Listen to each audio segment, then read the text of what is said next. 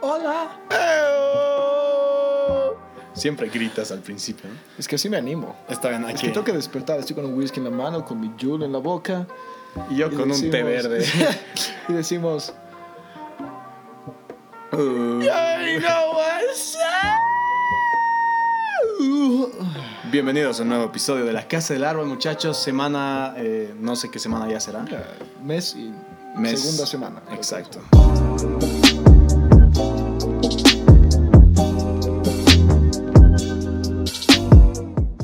Estamos ya muy avanzados aquí en el año. Espero que les esté yendo bien a todos.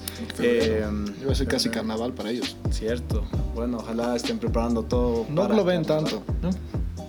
Pero lo que me he dado cuenta, he estado escuchando los anteriores, que, eh, o sea, los primeros podcasts. Creo que el sonido está un poco mejor en el sentido de que hemos podido grabar con un equipo más bueno. Por ahora tenemos un setup medio. eh, seguimos con el Básico. básico, pero eh, vamos a tratar de mejorarlo. En todo caso, nos gusta que les esté gustando el podcast. Y bueno, comencemos. ¿Cómo están? Bueno, con el Vince estamos hablando de mis errores de borrachera. Lo cual todos tenemos de vez en cuando. No, no, no estaba intoxicado, estaba mal. O sea, este, era como estaba borracho y empecé a decir cosas que en sí no tienen sentido, pero tienen mucho sentido. Sí. ¿Ubicas? Ujú. No quiero hablar de la gran historia que le acabo de contar al Vince, pero hay una gran conclusión de lo que estamos eh, pensando de que es esto de... impl- implica mucho la ley de Murphy.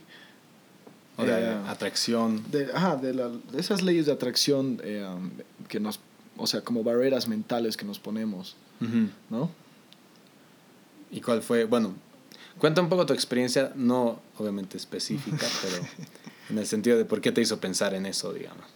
Eh, um, um, bueno, eh, um, la cosa es que estaba hablando con un amigo sobre eh, um, esto que, que estaba hablando con una chica y dije huevadas y había una parte en la conversación que tenía mucho sentido, que es eh, que a veces cuando conocemos a alguien por un, un cierto tiempo corto, digamos, eh, esa persona de alguna manera nos atrae más de lo normal. Sí. Porque es como que te dejan en un, en un cliffhanger, en, un, en algo que, en ese misterio que, que te gusta, ¿no? Que es, Sí. que es ese, esa cosa maravillosa que te deja eh, Pensando. pensando. O sea, que tú tienes que de alguna manera adivinar qué, va, qué podría haber pasado después, Sí. ¿no? Sí. Entonces él me decía, sí, es, lo que te pasó fue, es como, eh, tuviste el pitch meeting, que es cuando vas a una productora y le cuentas tu idea sobre una serie que quieres hacer. Y después de eso, si te la aceptan, ellos te dan eh, dinero para que hagas un, un piloto. El piloto es el primer episodio que siempre vas a ver. Si ven sus series, siempre dice piloto, que es, la, que es antes de la serie, es el primer episodio que tienen. Eso se lo muestran a la productora otra vez y la productora dice, ok, me gusta, entonces les da dinero para terminar toda la serie. Sí.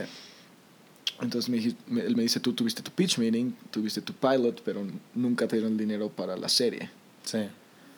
Entonces, eh, no sé, es, es de alguna manera raro. Y creo que- Eh, que- Pero que- que te atrae más, ubicas que... Claro, te refieres a, a la idea de que cuando, digamos, podríamos tener una relación con alguien o podría pasar algo, como dices, una serie o cualquier cosa que sea en la vida, cuando comienza uno está súper emocionado y fantasías, digamos, o sea, comienzas a pensar qué posibilidades, qué posibilidades hay, qué podría pasar, cómo podría ser mi vida con esta persona o con este proyecto, con Ajá, esto. o cómo son ellos, O de cómo- alguna manera. cómo son, En, y- en su, en totalidad. Sí, cómo, cómo es de verdad esta persona, pero solo logras ver la punta del iceberg, digamos, y lo que queda abajo, o lo- todo lo demás realmente todavía te, te intriga, te, te da ganas de, de sí, es como que, y además es, de alguna manera te, te lo imaginas de alguna, de una cierta manera lindo, ubicas porque como no los conoces y solo tienes, solo puedes acudir a tu imaginación y a tu creatividad, Sí, de alguna manera siempre sacas el mejor resultado posible que quisieras que pase, ¿no? sí, Y um, eh, me acuerdo que yo le dije eso a esta chica y esta chica me dice, eh, o sea, puede ser que eh, podamos estar juntos en, en un futuro, ¿no? Yo le digo, no creo. porque, o sea, en mi, en mi mente era como, no, o sea, no, no veía la posibilidad de que eso pase. Sí. Y después ella me dice, ¿por qué no? O sea, tú eres un artista, ¿por qué no tienes un poco más de fe? Ujú. ¿No? Y tiene mucha razón, es cierto. O sea, necesitaba tener un poco más de fe. Y, Sí. eh, um, y ahí me puse a pensar en esto de la ley de Murphy, Mm. ¿no? Que es, se los voy a leer, porque o sea, no me la sé. La definición de Wikipedia. No, creo, que- creo que no voy a poner... eh, Es porque Definición. es- eh, creo que también se, se, se llama eh, la, la ley de atracción, pero no estoy seguro, pero es básicamente lo que estaba diciendo el Santi. A ver, a ver, lee, la definición científica, digamos. Bueno, o sea, el, No, el dice. quote es, eh, si algo malo puede pasar, pasará. Ya. Esa es la ley de Murphy. ¿Y, qué dices sobre, digamos, eso para un poco Eh, de- o sea, Wikipedia dice, quote, la ley de Murphy es un enunciado basado en un principio empírico que trata de explicar los hechos acontecidos en todo tipo de ámbitos. Ya. Grandes Entonces, rasgos se basa en el andagio siguiente. Si lo malo puede pasar, pasará. Y ya. de alguna manera, justo estamos charlando de esto y nos se nos dio por grabarlo, eh, que yo interpreto esta ley de, de otra manera. No en el sentido de que estoy diciendo que está mal lo que él está diciendo, pero eh, lo dice de una manera tan breve que creo que hay mucho por interpretar. Ya. ¿no? Entonces, para mí no, no es si algo malo eh, puede pasar, va a pasar, sino que si algo tiene, si algo puede pasar, va a pasar. No tiene que ser malo, puede ser bueno. Claro. ¿no? Entonces yo le estaba dando ejemplos al Vince, ¿no? A veces cuando, no sé, vas a un examen de matemáticas y ah, estudiaste por meses, estás súper listo, estás concentrado y llegas al examen, estás por empezar y dices, ¿y qué pasa si me va mal? O sea, sé que estoy preparado, sé que todo puede ir bien y sé que tengo la, la- el potencial de que esto de que tenga una buena nota, Sí. pero solo por ese pensamiento pequeño que se te quedó en la cabeza de que puede irme mal, Mm. te va a ir mal. Sí. Eso es lo que dice la ley de Murphy, Sí. Sí. ¿entiendes? Sí. Eh, um, pero yo lo veo de otra manera, es que también hay momentos donde tú eh, piensas en que tantas cosas malas pueden pasar, porque es lo más probable que las cosas malas pasen. Sí. Pero si en tu mente tú afrontas la situación de una manera en la que, puede, en la que dices, esto puede ir bien, Sí. debe ir mejor de lo que pensabas y, y sobrepasas todas las eh, limitaciones que tenías cuando algo malo podía cuando digamos, era lo más probable que algo malo pueda pasar. Sí. Sí. Según yo es, eh, um, si tú tienes tu mente en un estado eh, bueno, Ujú. va a pasar algo bueno, Sí. porque de alguna manera tú afrontas esa situación de esa manera. Sí. Sí. Pero si tú tienes tu mente en, a- en, una, en un lugar pesimista, eh, esa cosa va a pasar. Y normalmente en, eh, a este punto de la vida nosotros solemos ser más pesimistas que, que eh, ser positivos. Sí. Porque es, el- es como nos enseñaron que la vida es. Ya no, Sí. De chico ya no te dicen, puedes ser lo que quieras ser. Sí. Sino tus papás ya te dicen, eh, tienes que hacer lo que, con lo que puedas vivir. No, Tienes- no todos los padres, pero la mayoría No, de los la padres. mayoría es verdad. eh, Tienes, tienes que, vas a crecer, vas a ser abogado o médico y tienes que hacer eso. Y, y, y si no lo haces, estás Entonces, fallando. de alguna manera, nosotros vivimos en un mundo eh, pe- pesimista, porque en sí el mundo está yéndose a la mierda, ¿no? Ahora que todos están poniendo este 10-year challenge y muchos de ellos ponen esto del cambio climático y todos ven la, la parte negativa de esta, de esta situación en la que estamos, eh, van a vivir en un mundo de agonía, porque ellos piensan que en serio esto está pasando y en serio estamos, el mundo está muriendo, que es cierto, Sí. pero si lo ves de otra manera es como el mundo está muriendo, pero estoy aquí, estoy bien. Eso decía, escuchaba en un podcast una vez, obviamente, como dices, ya hay muchas cosas que están pasando todavía, hay guerras y todo, pero a la vez el mundo nunca estuvo mejor en otros, en otros aspectos, ¿no? O sea, hay menos hambre que hace muchos años, hay menos pobreza que hace muchos años, hay menos guerras eh, en, en, algunos, en algunas áreas, guerras grandes, o sea, obviamente no es que es perfecto, pero en, en relación a todo, como dices, verlo de una manera positiva es bien importante y mucha gente se olvida de hacer Ah, eso. es cierto. Entonces, según yo, eso es lo que implica la ley de Murphy, ¿no? Sí. Es lo que, lo que puede pasar, va a pasar, entonces, pero también es en cómo tú lo ves y cómo afront- afrontas la situación. Sí. Si tú vas a, si ustedes ahora están eh, aplicando un trabajo y en una entrevista de trabajo y piensan, ah, no sé, tal vez me va mal, tal vez no me aceptan, ¿qué voy a hacer después de esa entrevista si no, eh, si no me quieren en el trabajo, si no soy lo suficientemente bueno? de aseguro no te van a, no te van a aceptar y no van a tener trabajo. Exacto. En cambio, si vas con la mentalidad de que me va a ir bien, soy capo, eh, estoy preparado, aunque te digan que no, te vas a parar al día siguiente y vas a ir a aplicar a otro trabajo. ¿no? Y eh, eso implica mucho, ¿no? De tal vez tú dices, tal vez no estoy preparado, tal vez no estás preparado y tal vez no tienes la suficiente experiencia y tal vez no tienes lo que necesitas tener para ese trabajo, pero si tú de alguna manera en tu mente dices, me va a ir bien, o sea, a pesar de que todo va en contra mío, lo más me puede ir bien. de alguna manera pueden aceptarme. Les aseguro que eso va a pasar, los van a aceptar, aunque no estén listos y van a aprender en el, en el proceso cómo es el trabajo y van a ser buenos en eso o no. Pero solo esa, esa duda de que algo pueda pasar diferente puede cambiar toda tu vida. Sí. Ahora, si lo relacionamos, digamos, volviendo a lo que has comenzado a hablar, porque todo comenzó con esto de, de, del sentido, digamos, de una relación amorosa, si lo, si lo pones en ese contexto, ¿qué piensas en el sentido de que, eh, bueno, tenemos las expectativas versus la realidad, ubicas? Y que, que justo vi una película hace un tiempo que se llama 500 eh, Days of Summer y es la historia más o menos de una historia típica boy meets girl, ¿no? Un chico conoce a una chica y se enamoran, pero es, es lo contrario de una típica historia de amor que todo va bien, terminan y luego terminan bien. Es más, todo va bien, terminan, pero terminan de verdad. Y es como que uno primero la ves y dices, pucha, odias a la chica, dices, ¿cómo lo va a dejar? Él estaba tan enamorado, no sé qué. Pero luego te pones a pensar y dices, eso te muestra justo esto, de que cuando tú te enamoras de alguien, conoces a alguien, ves la punta del iceberg, digamos, tú puedes tener la expectativa de que todo va a estar bien, de que todo va a ir lindo y de que esa persona te va a amar como tú la amas, pero a la vez no puedes esperar eso, ¿no? O sea, no puedes, eso te muestra la peli, no puedes obligar o esperar que esa persona te ama como tú la has amado, digamos. Yo creo que nosotros a veces eh, tenemos la perspectiva de, de amar a alguien, esa, esa, misma duda de nosotros diciendo, tal vez ella no me ama como yo la amo. Sí. Es el momento de cuando tú dices, tal vez no tengo que esforzarme tanto para que estemos en un mismo nivel y subamos juntos a amar al, mismo nivel. Sí. Y solo esa duda, según yo, es lo que rompe esa relación. Es eh, pensar de una manera eh, más baja hacia la otra persona. Sí. ¿Entiendes? O más alta hacia esa la otra persona. Sí. Yo justo tengo un amigo, no voy a decir nombre porque voy a joder su relación. Pero él me decía, eh, es como, ya no aguanto mi relación. No puedo más con esto. Es, Ella es muy sofocante, es muy, quiere estar todo el tiempo conmigo, se enoja si hago otras cosas con otros amigos, ubicas. Sí. Eh, y me decía, no sé qué hacer porque creo que ella me ama demasiado. Mm. Sí. ¿No? O sea, no puedo dejarla sola. Sí. Porque si le termino, pienso que ella va a tener un breakdown. Sí, sí.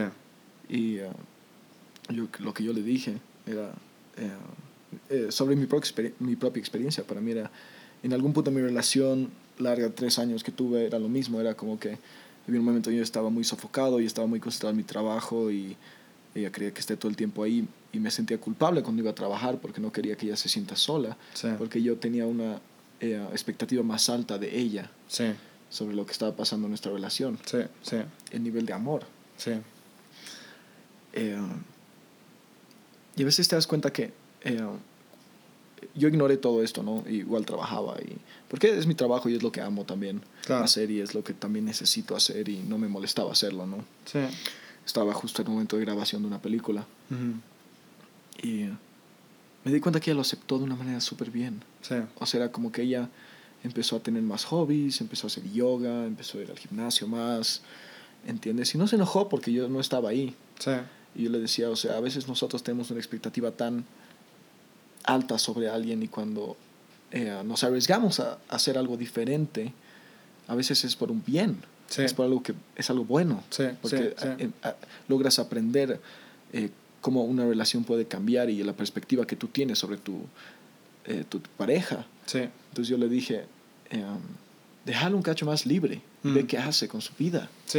O sea, puede ser que tengas razón sobre, sobre esas expectativas altas que tú tengas sobre ella, pero a veces no. Mm. Y también ver del otro lado, ¿no? En mis últimos meses de relación, eh, um, yo fui con muchas ganas, porque habían pasado muchas cosas en la relación y yo justo había vuelto de Nueva York, estaba trabajando. Y yo, y yo fui con unas ganas eh, súper altas de recuperar lo que teníamos otra vez, el, eh, como se dice, ¿no? O sea, lograr enamorarla cada día. Sí. Y cuando llegué, de alguna manera ella había aprendido a estar sin mí y ella no... Y en mi mente yo decía, ¿qué pasa si no me... Justo eso, ¿no? si no me ama como yo la amo? Sí. ¿no? Entonces yo bajé mi, esos niveles, digamos, de, de, de, amor. Y al hacer eso, eh, mi relación cayó. Sí, creo que es eso que dices, o sea, uno puede esperar, y a veces uno espera mucho, ¿no? Uno espera que sí, toda la gente que, de la que yo me enamore me va a amar como yo, yo la amo. Y a veces es así, pero a veces, como dices, tal vez uno comienza a dudar, comienza a asustarse y por eso comienzas a alejarte de esa Según yo, el problema no es ese, según el problema es el, el, el pensar. Sí. Es como, si quieres amar, ama, pero no te preocupes si ella te, o sea, si ella te ama del mismo nivel, Obvio. o si ella te ama más, o si ella te ama menos. No, yo eso, eso una vez leí, es... leí una, un, un quote que decía que, que, las parejas más felices realmente son las que, eh, o sea, le habían preguntado a una, una señora que había estado, creo que es casada como 60, 70 años, y decía, le, le pregunta a la, a la pareja, ¿qué, ¿qué, cuál es la clave para una relación así de larga, como que se han amado tanto tiempo y todo? Y, y los dos dijeron, nunca me importó si ella me amaba más o menos, solo yo la amaba. Exacto, eso es lo que yo digo, es solo amen y no importa si, si ella, todos tienen sus días malos, todos tienen sus días buenos sí. y no puedes esperar saber qué, qué pasa en su cabeza y no puedes esperar una explicación por todo. Creo que es importante, pero decir eso de que ama sin preocuparte qué siente la otra persona, porque el sentido es que muchas veces digamos que sí, puede ser que la persona no se tome tan en serio la relación, no, no te quiera tanto, digamos, pero el problema es que uno no puede exigir, no le puedes exigir, exigir digamos, ¿no? a una persona que te ame como yo te amo, ubicas. No, no le puedes pedir. La el, cosa es que no te el según, según yo, las personas aman de diferentes maneras. Exacto. Según yo es por eso. Es como, yo amo, a, puedo amar a una chica, pero yo la amo a mi manera. Ella puede amar a los chicos de otra manera. Exacto. Y cuando se juntan, a veces tú esperas que ella reaccione en ciertas igual. situaciones igual que tú, pero sí. tal vez no es eso, pero seguramente es el mismo nivel de amor, o tal vez no, pero es algo, eso es algo más personal. Aceptar, es como sí. si, yo quiero, si yo quiero amar, no sé, por decirte, eh, estás con una chica y quieres hacer grandes gestos, mm. porque eso es lo que sale de ti, por, por, por como okay. tú amas, ¿no? Sí, sí. Eh, um, y le das grandes gestos, le das un peluche gigante y la llevas a un concierto y haces tal y tal cosa y sientes que ella no te da nada a cambio, pero tal vez no siempre es porque ella te ama menos, sino porque ella no, lo, no expresa ese amor. De, es su de manera esa, de ser. Ajá, su, su, manera de expresar tu amor es estar contigo y sí. abrazarte sí. y de la manera en que te agarra la mano sí. y de la manera en que te ve. No siempre con gestos, pero, o sea, no está mal ninguno de los dos. Uno tiene que aprender a, a, a, aceptar como la otra persona ama. Y creo que y sobre todo... A, a, a saber cómo tú amas y que solo eso importa. Sí, exacto. Sobre todo, creo, como, como dices, cuando realmente amas a alguien ya, ya no, no importa y no te enfocas en, ay, no me está dando lo que yo le estoy dando, sino dices, la entiendo porque ella es así y la amo y no me importa nada más. Y creo que ese es el momento en el que llegas a, a realmente estar enamorado. Enamorado, exacto. Sí. Es como no te importa. Sí. Y de alguna manera tú quieres expresar tu amor de alguna manera. O sea, con un, agarrando la mano, dándole un beso de cierta manera. Sí. Eh, justo hablando de esto, se vino a la mente una serie que acabo de terminar hoy. Uh -huh. Empecé ayer, la terminé hoy. Tengo pocas cosas que hacer este año, este mes, estos meses. Trabajo es bajo. Eh, um, se llama Sex Education. Ya. Yeah. ¿Es de Netflix? Es de Netflix. Yeah. Eh, um, la vi porque pensaba que era Margot Robbie. Ya. Yeah. la actriz. Obvio, que, que porque cualquier cosa. Era igualita, ella... te juro que era igualita y quería ver porque era como Sex Education Margot Robbie. Quiero ver esa mierda. ¿Cómo no? ¿Cómo no? Al final no era, era una tipa igualita. Yeah. Perdón. Súper parecida. Yeah. Así era como prácticamente idéntica. Obvio. Eh, um, la serie se trata sobre este chico que es un poco que no se puede masturbar. Ya. O sea, le da miedo, o sea, le da pan- ataques de pánico al intentar masturbarse y no le gusta, se pone incómodo. Ujú. Po- Y eh, la historia es sobre este chico. Su mamá es una, eh, um, es una terapeuta sex, terapi- ¿cómo es? Terapeuta es una sexual. terapeuta sexual para parejas y, o gente que no puede. Y tiene mucho sentido, ¿no? Que el chico esté traumado porque la madre es algo, ¿no? Al comienzo de la serie piensas que él es asexual. Por eso no le gusta masturbarse. Ya. Pero al final te das cuenta que no, que realmente no puede Mm. por traumas. Y, um, y toda la serie se basa en... Él está empezando eh, sus últimos dos años de high school Ujú. y se, y se supone que son sus mejores años de la vida, ¿no? Sí. Y él- su único amigo es su amigo gay negro. Ya. y es súper cool porque es como que él es... Todo se basa en algo súper exagerado sobre cómo todos en, en las vacaciones tuvieron sexo, Ya. menos ellos dos. Oh, ¿Lo ubicas? Era Todos que- y llegan y además, y, es todos así. están pensando en sexo, tienen 16. Claro. Es como todos están pensando en sexo y todos están teniendo sexo Sí. ¿no? en el colegio. Y está este chico que no tuvo sexo y nunca pensó en sexo, y no, no pensó, nunca se masturbó, y no eso es algún tipo raro.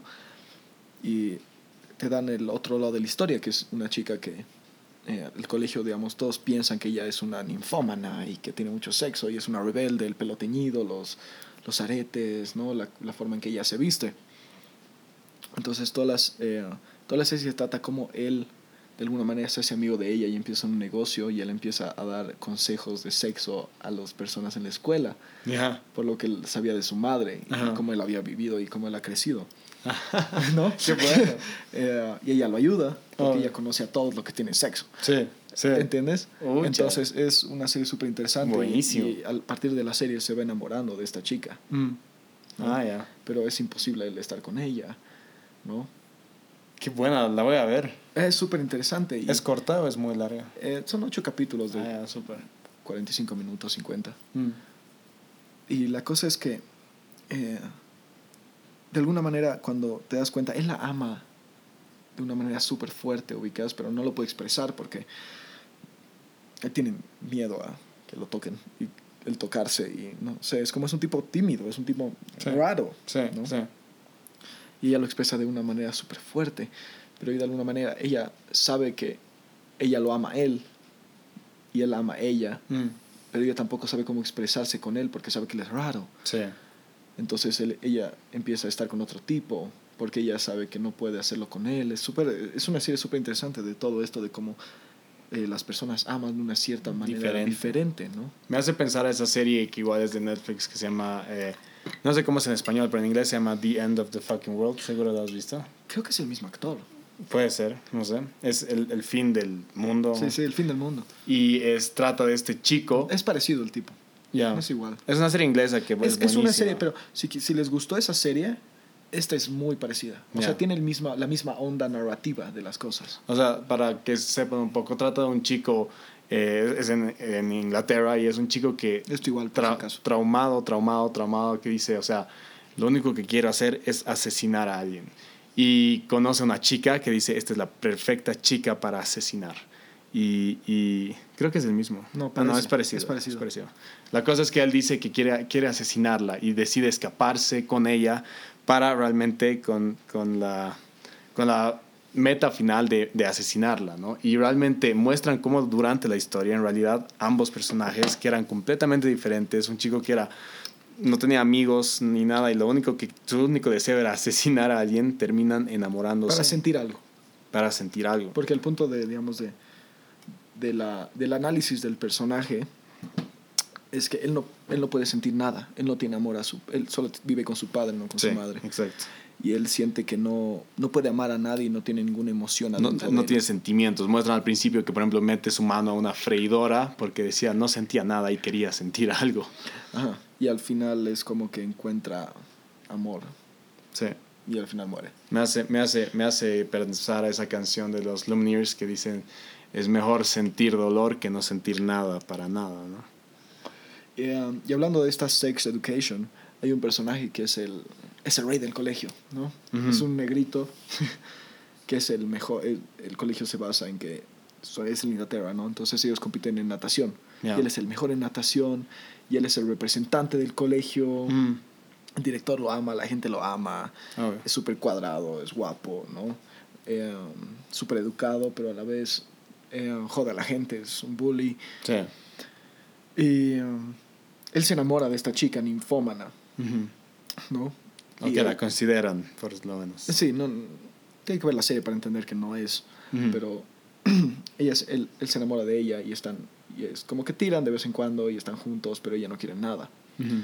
¿no?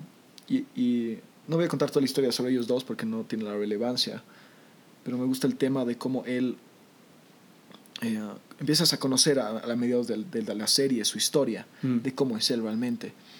Y él tiene, y él es tan presionado, sus dos mamás son lesbianas. Ya. y lo tuvieron a él y es como un milagro y su mamá es una entrenadora de natación y lo hace correr y él se siente tan presionado por toda la gente de ser ese tipo perfecto Sí. y, y además que todos los ven como una persona perfecta Mm. que él no puede liberarse de o sea no puede salir de ese estigma Obvio. entonces lo que él hace es buscarse a la chica más loca Mm. Sí. para romper con eso Sí, intentar romper con ese estigma y nunca puede Sí. Sí, qué interesante. Qué interesante. Eso es, eso es muy, muy importante. Un tema que... estos son análisis de personajes Sí, sí, sí. un- Pero es, es interesante cómo piensa porque es, es realmente eso que ves muchas veces, ¿no? Hay gente que, que se preocupa mucho por eso, lo que hablábamos de algunos amigos, ¿no? Que uno nunca quiere romper ese estigma de que todo es perfecto, de que todo está bien, de que creces tratando de ser la persona perfecta, ¿no? Y, pero bueno, voy a verla porque realmente es... Pero lo que me gusta de este tipo es que él, él no intenta crecer como la persona perfecta, sino está obligado. a Está hacerlo. obligado, obvio. Por, por la sociedad, por sus mamás, Por sus por papás. todo. Ajá, es como él, él intenta ser esta persona, o sea, él necesita ser esta persona perfecta para ser aceptado por la gente que él Right. quiere. Sí. O sea, no solo la gente que, que, que te ve, sino por la gente que él, neces él necesita para que tiene que vivir con ellos día a día. Sí, sí. ¿no? Y hay un episodio en el que él eh, se emputa con todo. Y su, su mamá le dice, o sea, tienes que ir a la, o sea, puedes ir al, al baile, pero tienes que volver a las diez y media, porque mañana tienes que entrenar. Ya. Y él se emputa porque para diez y media era muy poco para él, o sea, estaba saliendo por primera vez en el baile con la chica que la ama, Sí. ¿no? Y él se emputa tanto que se caga y se chupa a la madre y se cagan sus viejos y se escapa de su casa. ¿no? Y él de alguna manera intenta rebelarse contra eso, que es lo que pasa mucho en, a veces en nuestra sociedad, en nuestros círculos sociales, que Sí. a, a esa edad, digamos a los 16, era lo mismo que nuestros papás intentaban que nosotros seamos las mejores personas posibles, porque de alguna manera Claro. es la etapa que más importa en nuestras vidas. Sí, tratan de controlar en, en algún sentido que, que educarte de una buena manera, Y digamos. Era, y tuve mucha, o sea, yo nos veía a nosotros en ese personaje porque era como el tipo se revelaba en ese momento y era como, Sí. es lo que nosotros a veces intentamos, eh, bueno, hacíamos en ese momento, ¿no? Claro, Es Intentar la- mostrar algo diferente. la edad de que quieres mostrar que estás en esa edad de que eres diferente, eres cool, eres único, eres wow. y- Sí, pero de alguna manera te estás revelando a lo que tus padres quieren. sí, sí, sí. sí. Porque lo necesitas hacer y no quieres ser ese chico perfecto y no quieres que ellos tampoco crean que eres esa persona perfecta. Sí, sí. ¿No? Y a veces lo, lo, lo, lo mostramos con las personas con las que estamos, digamos, él la demuestra con esta chica, que es una loca, digamos, ¿no? Sí, Pero a veces nosotros también lo mostramos en el círculo social en que nos ponemos, ¿no? sí, exacto. Con quién creces, con quién andas, como te dicen los papás siempre, ¿no? Dime, dime con quién andas y te diré quién eres. Eso no implica nuestro grupo social ahora, porque No. todos somos tan diferentes. Literal, en nuestro grupo social, o sea, nuestros amigos cercanos, tenemos a un economista, uno en finanzas, un doctor, un político, un abogado, un artista, eh, Es una, un piloto, es una mezcla de todo un realmente. piloto, un profesor. y de alguna manera, si piensan, digamos, con quienes te juntas, eres quien eres, no es cierto. No, Todos cambiamos al crecer. sí. Y creo que llevamos tiempo. Ya estamos tiempo. Pero es una buena, Pero es algo para que buena piensen. manera para terminar el Piensen en podcast. todo. Sí. O sea, Sí, exacto. Piensen que no importa con quién anden, al final eres tú quien decide tu destino. piensen positivo porque la ley de Murphy es cierta. Exacto. Sean positivos y van a llegar lejos. Y vean más de nuestros podcasts. Eso es positivo. Gracias por escucharnos hoy. Nos vemos la siguiente semana. Adiós. La casa del árbol.